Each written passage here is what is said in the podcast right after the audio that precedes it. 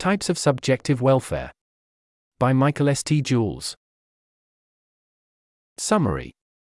I describe and review four broad potential types of subjective welfare. one. Hedonic states, that is pleasure and unpleasantness. two. Felt desires, both appetitive and aversive. three. Belief-like preferences, that is preferences as judgments or beliefs about value. And four. Choice-based preferences, that is what we choose or would choose. My key takeaways are the following. one. Belief-like preferences and choice-based preferences seem unlikely to be generally comparable, and even comparisons between humans can be problematic. More. two. Hedonic states, felt desires, and belief-like preferences all plausibly matter intrinsically, possibly together in a morally pluralistic theory, or unified as subjective appearances of value or even under belief-like preferences. More. three. Choice-based preferences seem not to matter much or at all intrinsically. More. four. The types of welfare are dissociable, so measuring one in terms of another is likely to misweigh it relative to more intuitive direct standards, and risks discounting plausible moral patience altogether. More. five. There are multiple potentially important variations on the types of welfare. More. Heading. Acknowledgements. Thanks to Brian Tomasik, Derek Schiller, and Bob Fisher for feedback. All errors are my own. Heading. The four types. It appears to me that subjective welfare, welfare whose value depends only or primarily on the perspectives or mental states of those who hold them, can be roughly categorized into one of the following four types based on how they are realized: hedonic states, felt desires, belief-like preferences, and choice-based preferences. To summarize, there's welfare as feelings, hedonic states and felt desires, welfare as beliefs about value, belief-like preferences, and welfare as choices, choice-based preferences. I will define, illustrate and elaborate on these types below. For some discussion of my choices of terminology, see the following footnote. Subheading. Hedonic states. Hedonic states. Feeling good and feeling bad, or, conscious, pleasure and unpleasantness, unpleasure or displeasure, or, conscious, positive and negative affect. Their causes can be physical, like sensory pleasures and physical pain, or psychological, like achievement, failure, loss, shame, humor and threats, to name a few. There's an image here, with the caption: a juvenile member of the species Homo sapiens expressing positive affect, Dali. It's unclear if interpersonal comparisons of hedonic state can be grounded in general, whether or not they can be between beings who realize them in sufficiently similar ways. In my view, the most promising approaches would be on the basis of the magnitudes of immediate and necessary cognitive or mental effects, causes or components of hedonic states. Other measures seem logically and intuitively dissociable, for example see the section on dissociation below, or incompatible with functionalism at the right level of abstraction, for example against using the absolute number of active neurons, see Mathis, twenty twenty-two and Shriver, twenty twenty-two. Subheading. Felt desires. Felt desires. Desires we feel. They can be one of two types, either a, appetitive, or incentive and typically conducive to approach or consummatory behavior and towards things, like in attraction, hunger, and anger, or b, aversive, and typically conducive to avoidance and away from things, like in pain, fear, disgust and again anger, Hayes et al., twenty fourteen, Berridge, twenty eighteen. And on anger as aversive and appetitive, Carver and Harmon Jones, two thousand nine, Watson, two thousand nine and Lee and Lang, two thousand nine. However, the actual approach to consummatory or avoidance behavior is not necessary to experience a felt desire, and we can overcome our felt desires or be constrained from satisfying them. There's an image here, with the caption: the dog wants what's on that plate, Dali. Potentially defining functions of felt desires could be their effects on attention and its control, as motivational salience, or incentive salience and aversive or threat salience, which draw attention towards features of stimuli, Berridge, twenty eighteen, Kim et al., twenty twenty-one. Effects on attention and its control seem to be a promising basis for comparisons of the strengths of desires, intrapersonally and interpersonally. The more a desire pulls an individual's attention or resists top-down attention control, the stronger it is. However, even this could turn out to be essentially individual relative, for example relative to their maximum or non-zero minimum attention or awareness, which could turn out to have no basis for general comparison across individuals. Like for hedonic states, The most promising approaches seem to be on the basis of the magnitudes of immediate and necessary cognitive or mental effects, causes or components of felt desires. Subheading: Belief-like preferences. Belief-like preferences. Judgments or beliefs about value, good, bad, betterness or worseness, or judging or believing that something matters. If I judge or believe it to be better to have a ten percent chance of dying tomorrow than to live the rest of my life with severe chronic pain, in line with the standard gamble approach to estimating quality-adjusted life years, Q A L Ys, then I prefer it on this account. Or, I might judge my life to be going well, and am satisfied with my life as a whole, a kind of global preference, Parfit, nineteen eighty-four, Plant, twenty twenty, because it's going well in work, family and other aspects important to me. Other examples include moral beliefs, for example pain is bad, knowledge is good, utilitarianism, against harming others, about fair treatment, et cetera, important goals or projects, for example getting married, raising children, helping people, general beliefs about how important things are to us, other honestly reported preferences, overall judgments ranking possible states of the world, also global preferences. There's an image here, with the caption, "The trolley problem. Do you believe it's better to pull the lever to divert the trolley towards the top track, killing the one, but saving the five?" Credits: Jesse Prinz, Howe, nineteen ninety-four, and Berridge, two thousand nine, use the term cognitive desires for essentially the same concept. For an overview of various accounts of beliefs, see Schwitzgebel, twenty twenty-three, Section one. I suspect we should distinguish believing, judging or thinking that from merely entertaining or thinking of a possibility. People themselves can tell when they are doing one or the other, and there are some plausible directions for how this could work, but I don't commit to any specific approach here. I'm skeptical that we can ground belief-like preference comparisons that are both one. Intuitive interpersonally, for example without some humans having far larger stakes than other humans, and two. Intuitive intrapersonally, for example agreeing with each person's global belief-like preferences, that is what they would endorse after reflection. These are largely the same problems for intertheoretic comparisons of moral theories, for example Tomasik, twenty eighteen and MacAskill, Bykvist and Ord, twenty twenty, Chapters four and six. Global belief-like preferences will face similar challenges because they include or reflect moral beliefs, and otherwise for similar reasons. Hausman, nineteen ninety-five, Greaves and Lederman, twenty eighteen, and Barrett, twenty nineteen, discuss similar challenges directly for preference views. See the following footnote for some examples. One response may be to look for mental, cognitive or physical features of belief-like preferences to compare. I'm skeptical that we'll find any that can be used to satisfy the two criteria above, while grounding the vast majority of interpersonal comparisons between humans. Another response may be to normalize in some way, for example based on the range or variance, MacAskill, Bykvist and Ord, twenty twenty, Chapter four, or by eliciting responses on a fixed scale, like the Satisfaction with Life Scale, Diener et al., nineteen eighty-five, Novosik, Fetzer Institute, or Quality Adjusted Life Years, Q A L Ys, questionnaires. You can do this, but this doesn't actually ground interpersonal comparisons. It doesn't mean they actually assign the same or even similar absolute subjective value to similar points, or between pairs of points along the scale. And there are reasons to believe they don't even in common cases. Subheading: Choice-based preferences. Choice-based preferences. Our actual choices, as in revealed preferences, or what we would choose. If I choose an apple over an orange when both are available in a given situation, then, on this account and in that situation, I prefer the apple to the orange. In order to exclude reflexive and unconscious responses, even if learned, I'd consider only choices under voluntary or top-down cognitive control, driven, at least in part, by reasons of which the individual is conscious, conscious, intentions and or choices following, conscious, plans, any non-empty subset of these requirements.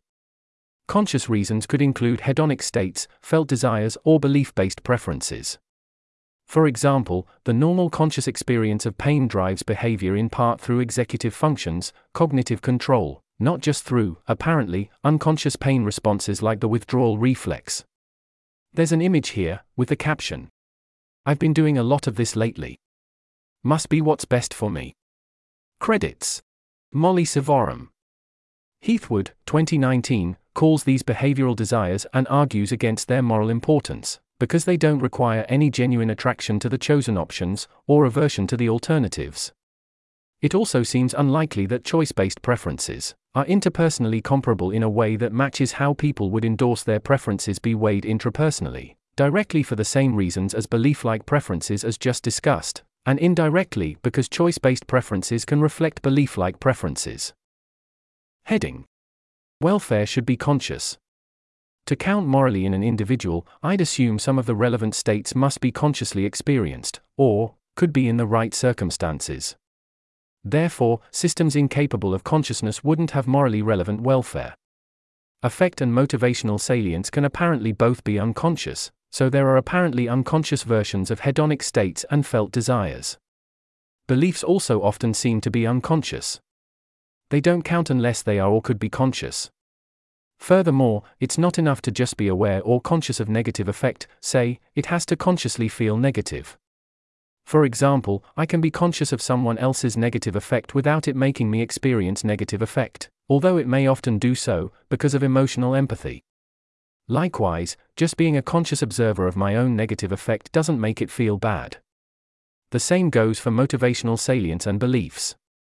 However, on some views, for example some highly graded illusionist accounts of consciousness or some panpsychist views, just having such states at all could be enough to establish at least some minimal consciousness, and the states could necessarily be conscious in the right way. Heading: Moral plurality or unification. Hedonic states, felt desires, and belief-like preferences all plausibly ground some kind of moral value, perhaps even simultaneously within a pluralistic theory of subjective well-being. Maybe also choice-based preferences, but I'm more skeptical of their intrinsic value. This is, however, probably a controversial position, and comes with substantial costs and challenges. I expect trade-offs between the types of welfare to be impossible to ground intrapersonally in a satisfactory way, that is non-arbitrarily and in a way that respects my intuitions about how each type of welfare scales in itself. That seems pretty unsatisfying.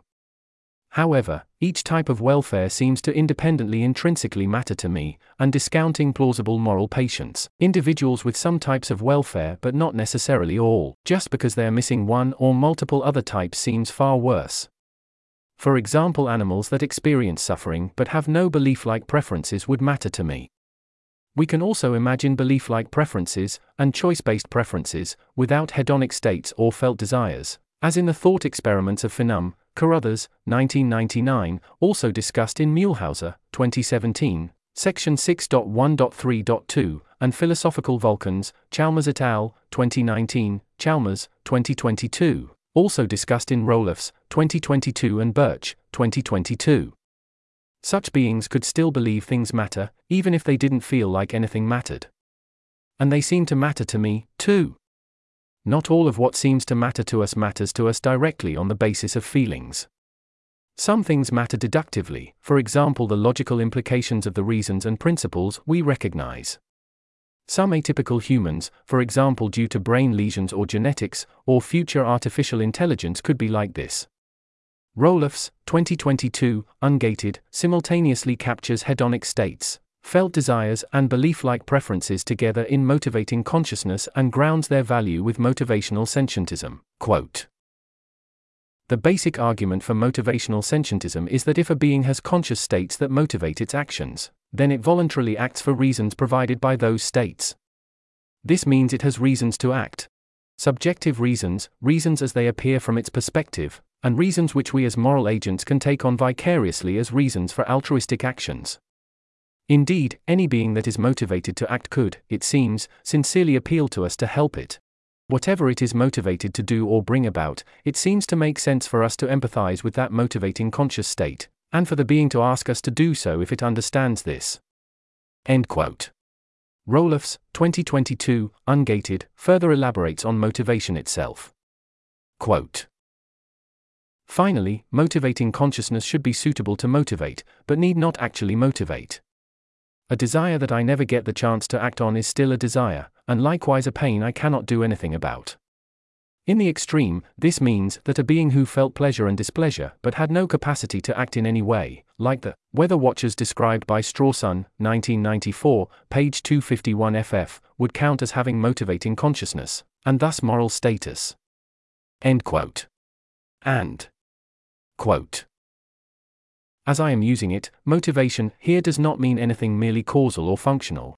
Motivation is a distinctively subjective, mental, process whereby some prospect seems attractive, some response makes sense, some action seems called for from a subject's perspective. The point is not whether a given sort of conscious state does or does not cause some bodily movement, but whether it presents the subject with a subjective reason for acting. End quote. In other words, it's the subjective appearance of value, or according to Roloff, the subjective sense of better or worse, or subjective goodness and badness, that matters, and this could come in the form of hedonic states, felt desires, or belief-like preferences. Choice-based preferences are just voluntary acts guided by these reasons, and other processes. Framed this way, it could also turn out to not be pluralistic at all. There could be just one broad type of subjective welfare, namely the subjective appearance of value, if there's a general enough account of it. Hedonic states, felt desires, and belief-like preferences would just be special cases. We might also take an individual with access to multiple of the types to be made up of distinct, but possibly interacting, moral patients, at least one for each type of welfare available to them, corresponding to the subsystems that realize them.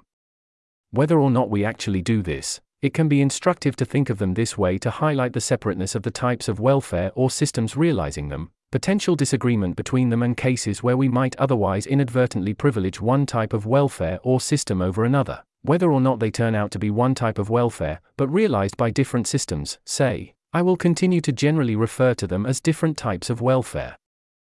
Subheading. Unification under belief-like preferences.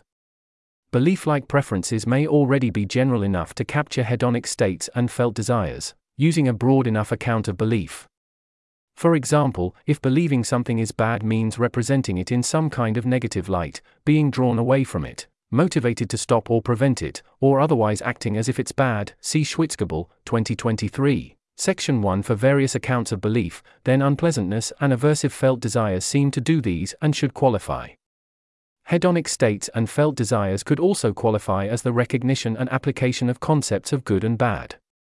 It's also plausible to me that hedonic states just are hardwired or cognitively impenetrable belief-like preferences, as attitudes in attitudinal accounts, for example discussed in Lynn, twenty twenty and Pallas, twenty twenty-one, and representations of value in representationalist evaluativist accounts, Bain, twenty seventeen.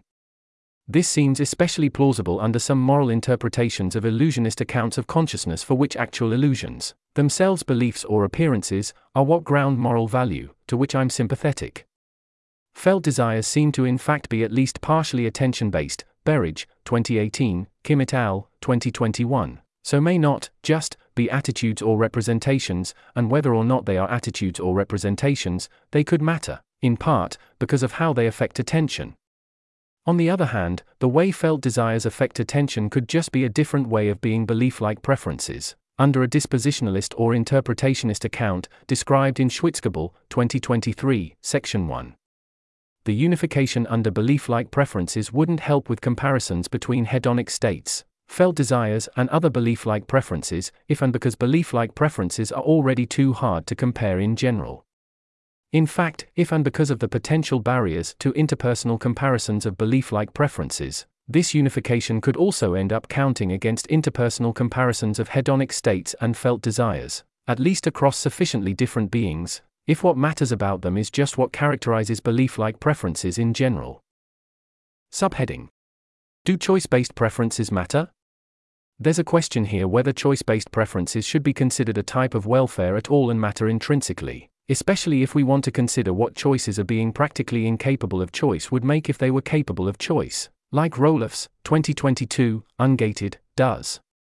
Or, we could consider people with locked-in syndrome, who are almost entirely incapable of motor control and movement. My intuition is that their limited physical capacities have no bearing on how much things can matter to them if their other welfare ranges aren't limited. For example, they can suffer just as intensely and have similar beliefs about what matters. So, either choice-based preferences add little or they shouldn't depend on the physical capacity to effect change in the world. For example, they should be idealized in some way. Choice-based preferences could just be consequences of the other types of welfare and other non-welfare processes. However, if choice-based preferences don't matter, do we exclude plausible moral patience? In my initial characterization of choice-based preferences, their most potentially distinctive properties seem to be voluntary choice, intentions or plans, or specifically conscious versions of these. It's not clear what else the reasons on the basis the choices are made could be other than hedonic states, felt desires or belief-like preferences. So, imagine a conscious being that has no hedonic states, felt desires or belief-like preferences. To them, nothing feels good, bad, desirable or aversive, and they don't believe anything matters. Still, they imagine alternatives, make plans consciously, have conscious intentions, choose and follow through. They're conscious of their choices and how and why those choices are made as they are made, that is the cause of their choices, but these causes are not any kind of feeling or belief that makes that plan appear better or better justified to them. Would there be something wrong with thwarting their plans? Do they actually care? Do they act like something matters, and is that enough for this being to matter? What exactly matters to them? one. The causes of their choices of which they are conscious. It seems not. If I were conscious of more of the details of how my brain worked as it did, those wouldn't necessarily feel important and I don't think I'd be inclined to believe those mattered. two. The choices, intentions or plans themselves. It's not clear why they would matter. three. The objectives of their plans? What if there are no objectives? Maybe the mattering doesn't have to be about anything in particular, just like it seems that we can directly stimulate pleasure or unpleasantness in brains. It's hard to see what exactly would matter to this being, if anything. So, I'm inclined to say nothing does, or at least not much. Heathwood, twenty nineteen, considers a similar thought experiment, but further allowing goals and choices on their basis. Quote. So what we need to imagine instead is a being who has goals, and can bring them about, but is in no way invested in them. The achievement of their goals doesn't genuinely appeal to this being, or excite them to any degree. The being is simply disposed, like a machine, to coolly and detachedly bring them about. When the being wins its game of chess, it does so joylessly, with no enthusiasm or real interest. Nor is the being genuinely averse to losing the game of chess. The being will try to win, of course, but won't mind if it loses. It wins chess games the way Deep Blue, I B M's chess-playing computer, does, or the way Quinn's Radio Man turns on radios. Once we see that this is how this being would have to be, it is no longer intuitive to say that the being benefits when it satisfies its merely behavioral desire to win the game. Just as winning holds no appeal for the being, losing doesn't bother it one bit. It seems to get nothing out of it either way. Thus I believe that on closer examination, this case, similar as it is to the cases of Quinn's Radio Man and Parfit's drug addict, in fact provides confirmation for the restriction to desires in the genuine attraction sense rather than evidence against it. End quote. What separates this from Phenom and philosophical Vulcans, or will by assumption here, is that this being doesn't actually believe its goals matter. On the other hand, does having a goal and acting to achieve it a kind of functionalist way of believing the goal matters, anyway? If so, then Heathwood's being would have belief-like preferences. Perhaps the distinction is just that Phenom and philosophical Vulcans believe things matter in a more robust sense. But Heathwood's being still, at least in some minimal sense, also believes its goals matter. If that's the case, then Heathwood's being could still matter minimally, but belief-like preferences could be enough to explain that. Their choice-based preferences need not matter. Heading. Welfare types can influence each other. All of these types of welfare can influence each other in humans. Hedonic states reinforce to give us felt desires, while continuous felt desire frustration can become unpleasant. Our feelings, hedonic states and felt desires, affect and inform our beliefs. For example, we endorse what feels good and things to which we have appetitive desires, and we disapprove of what feels bad or things to which we have aversive desire. Our beliefs affect how we feel. Our beliefs and feelings affect and inform our choices. Our choices affect what we feel and believe, sometimes regardless of their effects on the world outside us. For example, our feelings and beliefs about ourselves, like our identities or character, pride or shame. However, there can still be substantial disagreement between the types of welfare. Heading. Dissociation between welfare types. These types of welfare are generally pairwise dissociable in humans and other animals, at least experimentally. In other words, there could be one type of welfare without the other matching in sign or direction. For example, an addict may have strong felt desires for the thing to which they are addicted, but believe it would be better to stop, and they may no longer experience much pleasure from it. Someone with motivational anhedonia may no longer be motivated, whether as felt desire or belief-based preference, by what they enjoy, even if they would still enjoy it. Felt desire, or wanting, is dissociable from pleasure, or liking, and belief-based preferences, or cognitive desires, according to Berridge, twenty eighteen, Baumgartner et al., twenty twenty-one, and Berridge, twenty twenty-three. On the other hand, Shriver, twenty fourteen, twenty twenty-one, argues that unpleasantness and aversive desire are not dissociable in physical pain in humans and rats. However, even if this turns out to be the case, this wouldn't mean they aren't dissociable in every possible moral patient or other unpleasant or aversive experiences. These dissociations imply that measuring one type of welfare in terms of another, for example the strengths of desires or preferences on the basis of how much pleasure is derived from their satisfaction, or pleasure intensity on the basis of how much it is desired or preferred, can badly intuitively misweigh the type of welfare from its own lights. Another risk is entirely failing to count some moral patients who have one type but not the type used to measure, for example using belief-like preferences to measure if some beings with hedonic states have none, for example perhaps some non-human animals, or using hedonic states or felt desires to measure if some beings with belief-like preferences have none, for example some conceivable artificial consciousness. Heading: Variations. There are multiple variations or further classifications that can be applied across the types of welfare, not necessarily each variation to each type of welfare. I describe some potentially important distinctions here, on which our theories may depend.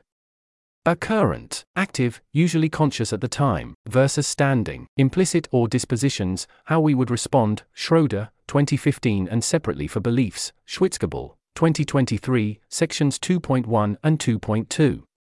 For example, if when you see a specific person, you would often feel attraction to them, then this could be a standing felt desire. Similarly, if you would often feel joy when you see someone, this could be like a standing version of a hedonic state.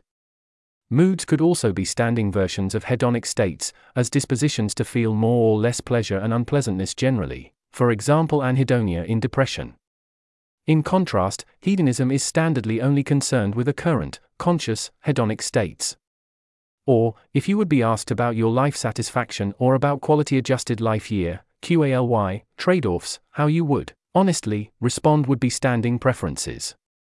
I'd expect standing versions to often be dispositional and not actually stored explicitly anywhere in the brain. For example, a person won't store any kind of representation of their life satisfaction until they judge it, and they won't revise those representations until they judge it again, even if it would be reasonable to say they would judge it differently now. Still, these dispositions have to be realized in some way in the brain, for example based on their other beliefs that are in fact stored, the neural connections, various factors that influence the likelihood of a neuron firing, and so on. Intrinsic aterminal versus instrumental. For example, someone may want to succeed in school to become a doctor and help others, so this preference to succeed in school is, at least partially, instrumental, that is, we satisfy it in order to satisfy other preferences from which it derives, like helping others. Intrinsic aterminal versions are not derived from others in this way. Generally, it seems people intrinsically prefer not to suffer severely, although they may also often have instrumental reasons to avoid suffering or avoid things that coincide with suffering, for example failure or the loss of loved ones. Various hypothetical idealizations, like under full or with more information, about what options are available, about their consequences, about the state of the world, about reasons, et cetera, after training or practice, or to satisfy certain norms of epistemic or instrumental rationality. For choice-based preferences in particular, if it's the decisions or intentions themselves that matter, and we want to attribute such preferences to individuals with limited physical capacities to pursue options, like in locked-in syndrome, without severely limiting the welfare ranges of such individuals relative to typically abled adult humans, we may need to idealize to hypothetical choices under situations in which the individual has greater capacities for actually choosing, for example, a machine that reads brain signals or eye movements under their conscious control, or what they would do if they had typical motor control. And even typically abled adult humans are limited in their capacities and care, or would care, about more than they can control in practice. personal versus non-personal or other regarding, although the distinction may be somewhat artificial, given indirectly other regarding personal desires, like being a successful parent, Parfit, nineteen eighty-four. Local, about a specific thing, like just about your job in general, your current project, that a meeting goes well, or scoring that goal in a soccer match. Versus global, about their life as a whole, Parfit, nineteen eighty-four, like life satisfaction, Plant, twenty twenty. Quality-adjusted life years, Q A L Ys, and generalizations of Q A L Ys to include extrinsic goals, Hayes, two thousand seven, or other preferences about the state of the world as a whole or all things considered, like an individual's moral beliefs, their utility function or preferences over outcomes, prospects or actions. Life satisfaction and Q A L Ys are most naturally interpreted as global belief-like preferences, but we can also consider global versions of other types of welfare, like your emotional reactions, hedonic states or felt desires, to imagery or descriptions of your life so far or possible futures, or the choices you've made or would make between futures on choice-based preferences. Parfit, nineteen eighty-four, motivated global preferences with the following example. Quote, "I shall inject you with an addictive drug. From now on, you will wake each morning with an extremely strong desire to have another injection of this drug. Having this desire will be in itself neither pleasant nor painful, but if the desire is not fulfilled within an hour it will then become very painful. This is no cause for concern, since I shall give you ample supplies of this drug. Every morning, you will be able at once to fulfill this desire. The injection, and its after effects, would also be neither pleasant nor painful. You will spend the rest of your days as you do now." End quote. If desire satisfaction is good and its value sums within an individual, or we might assume it's also or instead pleasurable, then this seems very good and could even outweigh your life being much worse in other ways. However, I guess many people would judge such a life as worse overall, and I'm inclined to let people decide for themselves and respect their judgments either way. The alternative seems alienating and paternalistic. Those judgments, how people decide for themselves, are global preferences. Even if we use global preferences to avoid alienation, it also matters how exactly we use them, in case they can be changed or replaced. This article was narrated by Type three Audio for the Effective Altruism Forum. It was first published on February second, twenty twenty-four. The original text contained twenty footnotes which were omitted from the narration. To report an issue or give feedback on this narration, go to T three A dot I S.